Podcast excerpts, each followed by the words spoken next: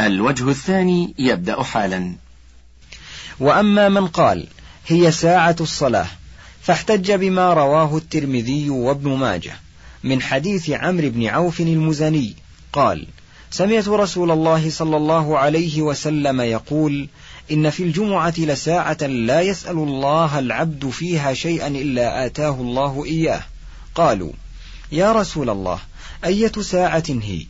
قال حين تقام الصلاة إلى الانصراف منها. ولكن هذا الحديث ضعيف. قال أبو عمر ابن عبد البر هو حديث لم يروه فيما علمت إلا كثير بن عبد الله ابن عمرو بن عوف عن أبيه عن جده وليس هو ممن يحتج بحديثه. وقد روى روح بن عبادة عن عوف عن معاوية بن قرة عن أبي بردة عن أبي موسى أنه قال لعبد الله بن عمر هي الساعة التي يخرج فيها الإمام إلى أن تقضى الصلاة. فقال ابن عمر أصاب الله بك. وروى عبد الرحمن ابن حجيرة عن أبي ذر أن امرأته سألته عن الساعة التي يستجاب فيها يوم الجمعة للعبد المؤمن. فقال لها هي مع رفع الشمس بيسير فإن سألتني بعدها فأنت طالق. واحتج هؤلاء أيضا بقوله في حديث أبي هريرة وهو قائم يصلي وبعد العصر لا صلاة في ذلك الوقت والأخذ بظاهر الحديث أولى. قال أبو عمر يحتج أيضا إلى هذا بحديث علي عن النبي صلى الله عليه وسلم أنه قال إذا زالت الشمس وفاءت الأفياء وراحت الأرواح فاطلبوا إلى الله حوائجكم فإنها ساعة الأوابين ثم تلا فإنه كان للأوابين غفورا.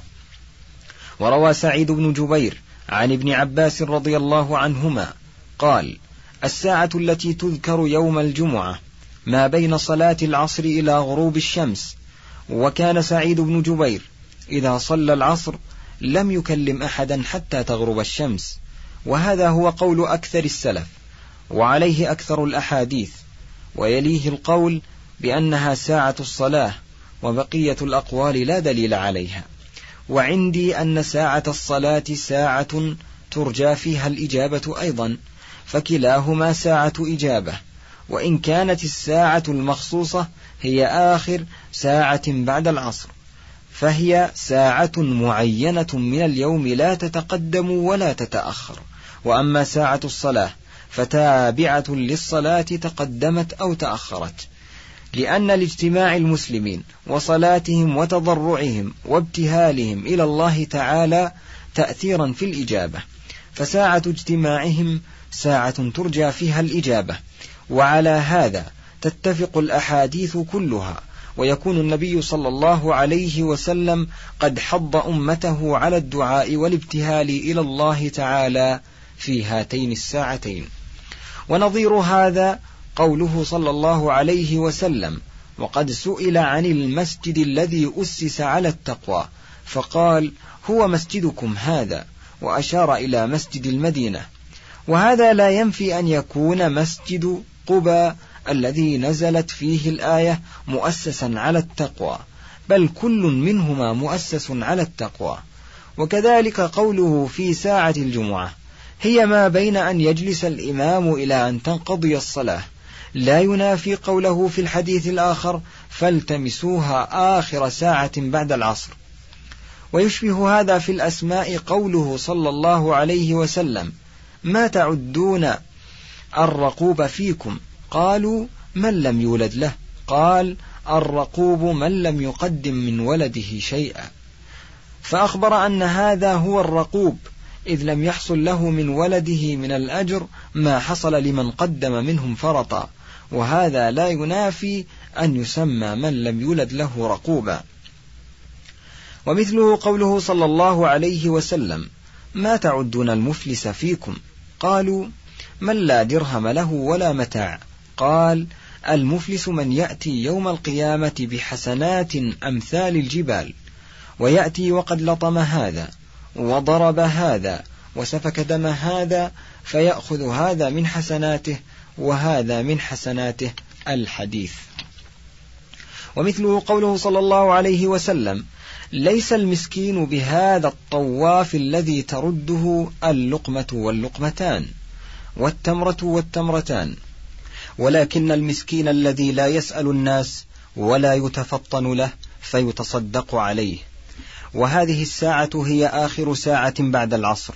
يعظمها جميع أهل الملل وعند أهل الكتاب هي ساعة الإجابة وهذا مما لا غرض لهم في تبديله وتحريفه.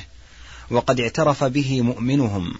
وأما من قال بتنقلها فرام الجمع بذلك بين الأحاديث كما قيل ذلك في ليلة القدر. وهذا ليس بقوي فإن ليلة القدر قد قال فيها النبي صلى الله عليه وسلم فالتمسوها في خامسة تبقى في سابعة تبقى في تاسعة تبقى ولم يجئ مثل ذلك في ساعة الجمعة. وأيضا فالأحاديث التي في ليلة القدر ليس فيها حديث صريح بأنها ليلة كذا وكذا بخلاف أحاديث ساعة الجمعة فظهر الفرق بينهما. وأما قول من قال إنها رفعت فهو نظير قول من قال إن ليلة القدر رفعت وهذا القائل إن أراد أنها كانت معلومة فرفع علمها عن الأمة فيقال له لم يرفع علمها عن كل الأمة وإن رفع عن بعضهم وإن أراد أن حقيقتها وكونها ساعة إجابة رفعت فقول باطل مخالف للأحاديث الصحيحة الصريحة. فلا يعول عليه والله أعلم. الحادية والعشرون.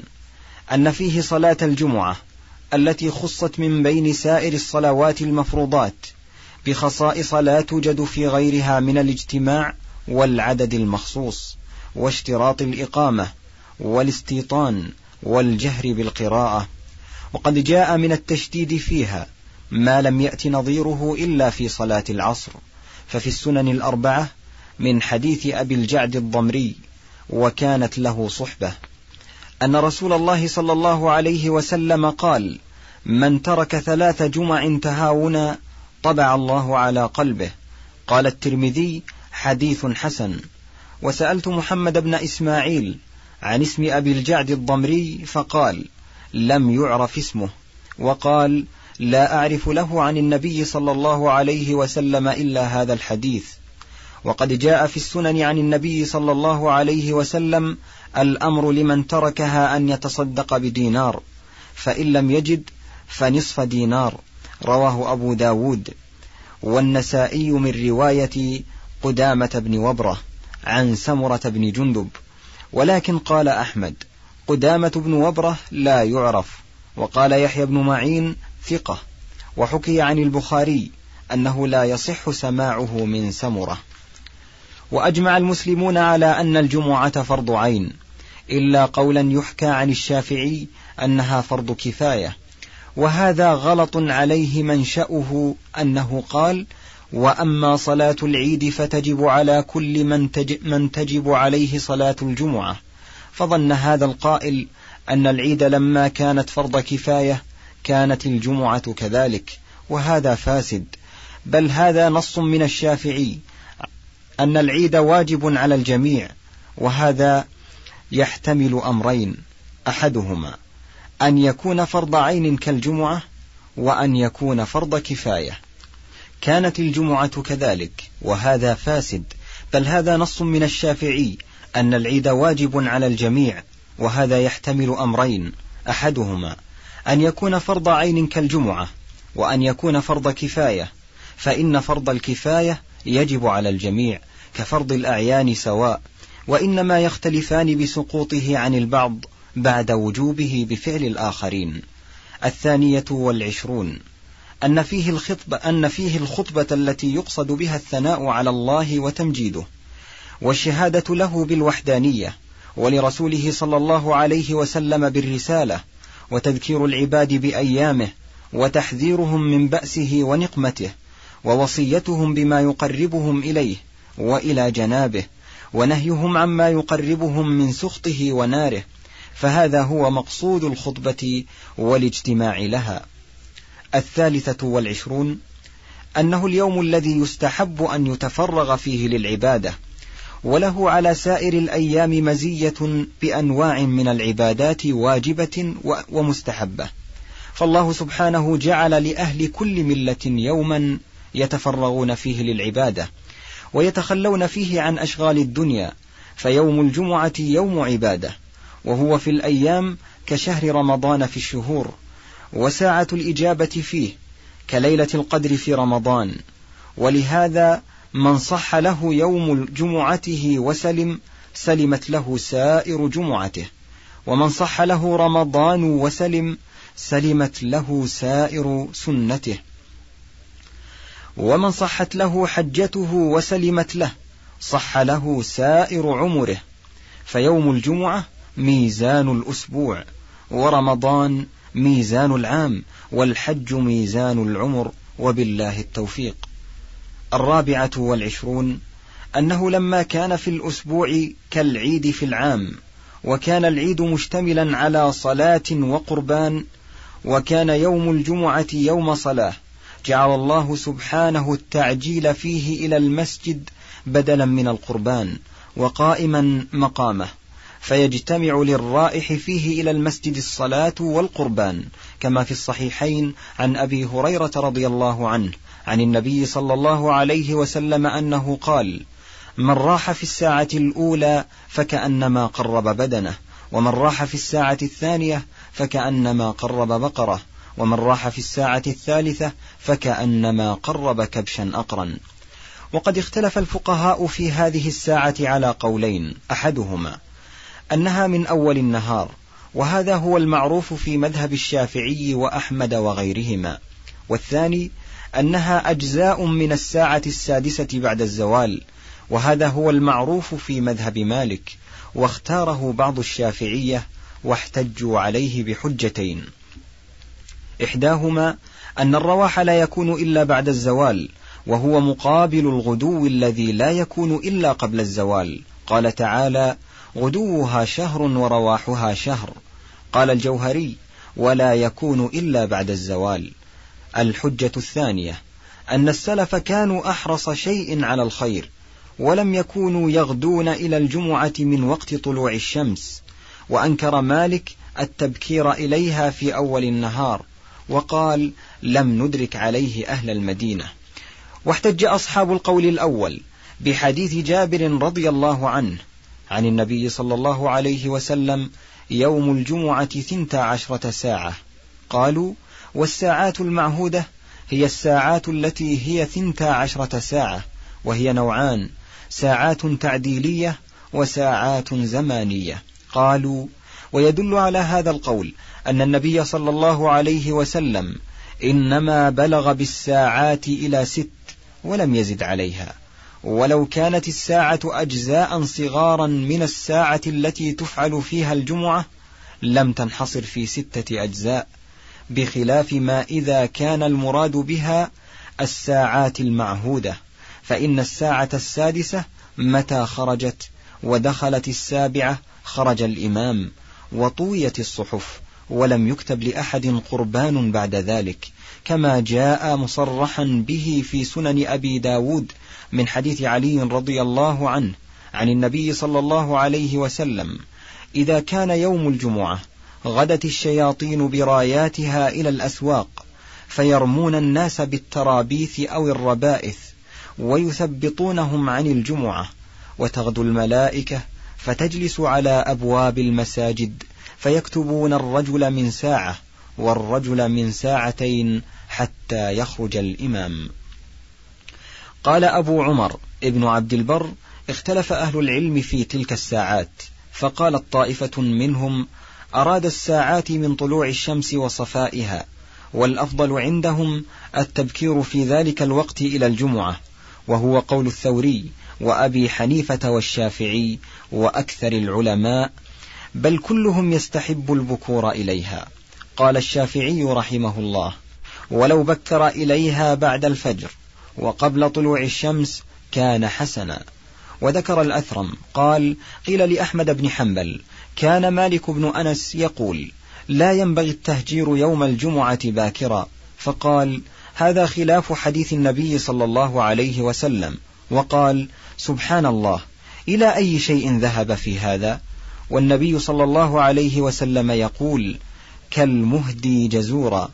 قال وأما مالك فذكر يحيى ابن عمر عن حرملة أنه سأل ابن وهب عن تفسير هذه الساعات أهو الغدو من أول ساعات النهار؟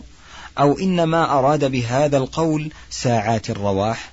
فقال ابن وهب سألت مالكا عن هذا. فقال أما الذي يقع بقلبي فإنه إنما أراد ساعة واحدة تكون فيها هذه الساعات. من راح من أول تلك الساعة أو الثانية أو الثالثة أو الرابعة أو الخامسة أو السادسة. ولو لم يكن كذلك ما صليت الجمعة حتى يكون النهار تسع ساعات في وقت العصر أو قريبا من ذلك. وكان ابن حبيب ينكر قول مالك هذا ويميل إلى القول الأول. وقال قول مالك هذا تحريف في تأويل الحديث ومحال من وجوه.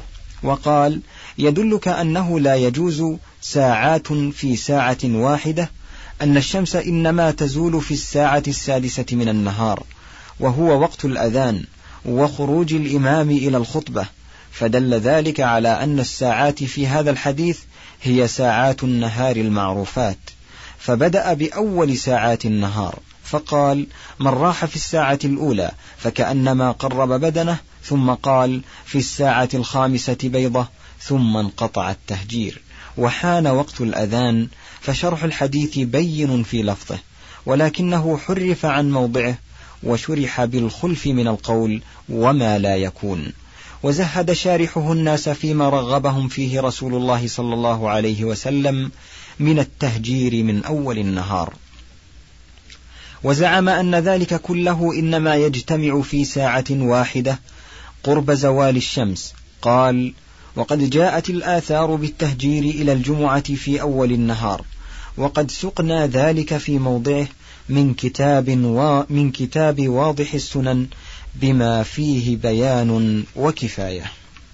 هذا كله قول, قول عبد الملك بن حبيب ثم رد عليه أبو عمر وقال هذا تحامل منه على مالك رحمه الله تعالى فهو الذي قال القول الذي أنكره وجعله خلفا وتحريفا من التأويل والذي قاله مالك تشهد له الآثار الصحاح من رواية الأئمة ويشهد له أيضا العمل بالمدينة عنده.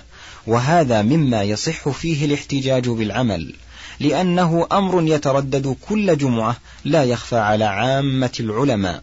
فمن الآثار التي يحتج بها مالك ما رواه, الزه ما رواه الزهري عن سعيد بن المسيب عن أبي هريرة أن النبي صلى الله عليه وسلم قال إذا كان يوم الجمعة قام على كل باب من أبواب المسجد ملائكة يكتبون الناس الأول فالأول فالمهجر إلى الجمعة كالمهدي بدنه ثم الذي يليه كالمهدي بقرة ثم الذي يليه كالمهدي كبشا حتى ذكر الدجاجة والبيضة.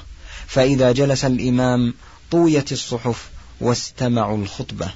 قال ألا ترى إلى ما في هذا الحديث؟ فإنه قال يكتبون الناس الأول فالأول فالمهجر إلى الجمعة كالمهدي بدنه ثم الذي يليه فجعل الأول مهجرا. وهذه اللفظة إنما هي مأخوذة من الهاجرة والتهجير. وذلك وقت النهوض إلى الجمعة. وليس ذلك وقت طلوع الشمس. لأن ذلك الوقت ليس بهاجرة ولا تهجير. وفي الحديث ثم الذي يليه ثم الذي يليه ولم يذكر الساعة. قال والطرق بهذا اللفظ كثيرة مذكورة في التمهيد وفي بعضها المتعجل إلى الجمعة كالمهدي بدنه وفي أكثرها المهجر كالمهدي جزورا الحديث. وفي بعضها ما يدل على أنه جعل الرائح إلى الجمعة في أول الساعة كالمهدي بدنه وفي آخرها كذلك. وفي أول الساعة الثانية كالمهدي بقرة وفي آخرها كذلك.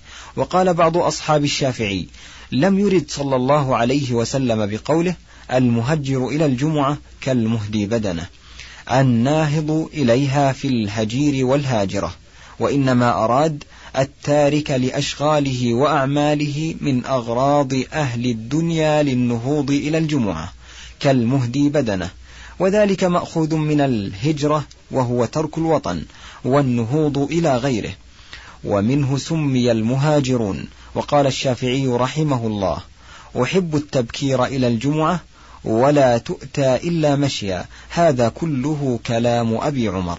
قلت ومدار إنكار التبكير أول النهار على ثلاثة أمور. أحدها على لفظة الرواح وأنها لا تكون إلا بعد الزوال. والثاني لفظة التهجير وهي إنما تكون بالهاجرة وقت شدة الحر. والثالث عمل أهل المدينة فإنهم لم يكونوا يأتون من أول النهار.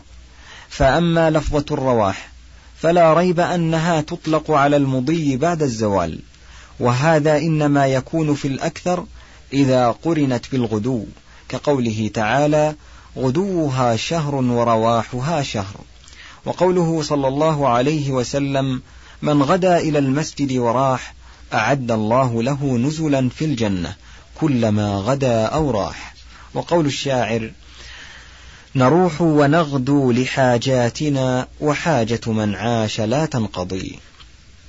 وقد يطلق الرواح بمعنى الذهاب والمضي. وهذا إنما يجيء إذا كانت مجردة عن الاقتران بالغدو. وقال, وقال الأزهري في التهذيب سمعت بعض العرب يستعمل الرواح في السير في كل وقت. يقال راح القوم إذا ساروا وغدوا كذلك. ويقول أحدهم لصاحبه تروح ويخاطب أصحابه فيقول روحوا أي سيروا. ويقول الآخر ألا تروحون؟ ومن ذلك ما جاء في الأخبار الصحيحة الثابتة وهو بمعنى المضي إلى الجمعة والخفة إليها لا بمعنى الرواح بالعشي. وأما لفظ التهجير والمهجر فمن الهجير والهاجرة قال الجوهري هي نصف النهار عند اشتداد الحر تقول منه هجر النهار. قال امرؤ القيس فدعها وسل الهم عنها بجسرة ذمول إذا صام النهار وهجرا. ويقال أتينا أهلنا مهجرين أي في وقت الهاجرة. والتهجير والتهجر السير في الهاجرة. فهذا مما يقرر به قول أهل المدينة. قال الآخرون الكلام في لفظ التهجير كالكلام في لفظ الرواح فإنه يطلق ويراد به التبكير. قال الأزهري في التهذيب روى مالك عن ثمي عن أبي صالح عن أبي هريرة رضي الله عنه قال قال رسول الله صلى الله عليه وسلم لو يعلم الناس ما في التهجير لاستبقوا إليه. وفي حديث آخر مرفوع المهجر إلى الجمعة كالمهدي بدنه.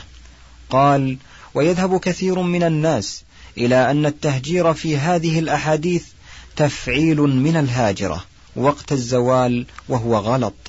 والصواب فيه ما روى أبو داود المصاحفي عن النضر بن شميل أنه قال التهجير إلى الجمعة وغيرها التبكير والمبادرة إلى كل شيء. قال سمعت الخليل يقول ذلك قاله في تفسير هذا الحديث.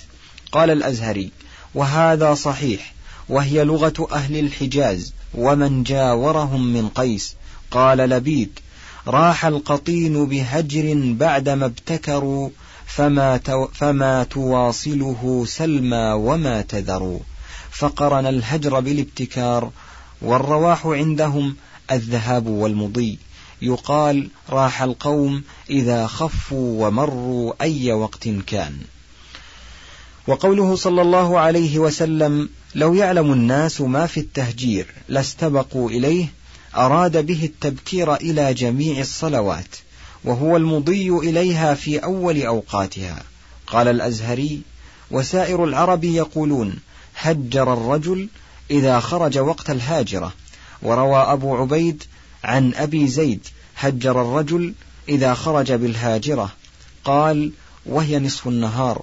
ثم قال الأزهري أنشدني المنذري فيما روى لثعلب عن ابن الأعرابي في نوادره قال قال جعثنة بن جواس الربعي في ناقته هل تذكرين قسمي ونذري أزمان أنت بعروض الجفر إذ أنت مضرار جواد الحضر علي إن لم تنهضي بوقري. بأربعين قدرت بقدري بالخالدي لا بصاع حجري وتصحبي أيا نقا في سفري يهجرون بهجير الفجر ثم تتمشي ليلهم فتسري يطوون أعراض الفجاج الغبر طي أخي التجري برود التجري قال الأزهري يهجرون بهجير الفجر أي يبكرون بوقت السحر. وأما كون أهل المدينة لم يكونوا يروحون إلى الجمعة أول النهار فهذا غاية عملهم في زمان مالك رحمه الله. وهذا ليس بحجة ولا عند من يقول إجماع أهل المدينة حجة. فإن هذا ليس فيه إلا ترك الرواح إلى الجمعة من أول النهار. وهذا جائز بالضرورة وقد يكون اشتغال الرجل بمصالحه ومصالح أهله ومعاشه وغير ذلك من أمور دينه ودنياه أفضل من رواحه إلى الجمعة من أول النهار. ولا ريب أن انتظار الصلاة بعد الصلاة وجلوس الرجل في مصلاه حتى يصلي الصلاة الأخرى أفضل من ذهابه وعوده في وقت آخر للثانية. كما قال صلى الله عليه وسلم والذي ينتظر الصلاة ثم يصليها مع الإمام أفضل من الذي يصلي ثم يروح إلى أهله. وأخبر أن الملائكة لم تزل تصلي عليه ما دام في مصلاه وأخبر أن انتظار الصلاة بعد الصلاة مما يمحو الله به الخطايا ويرفع به الدرجات وأنه الرباط. وأخبر أن الله يباهي ملائكته بمن قضى فريضة وجلس ينتظر أخرى. وهذا يدل على أن من صلى الصبح ثم جلس ينتظر الجمعة فهو أفضل ممن يذهب ثم يجيء في وقتها. وكون أهل المدينة وغيرهم لا يفعلون ذلك لا يدل على أنه مكروه فهكذا المجيء إليها والتبكير في أول النهار والله أعلم. انتهى الشريط الحادي عشر من كتاب زاد المعاد وله بقية على الشريط الثاني عشر.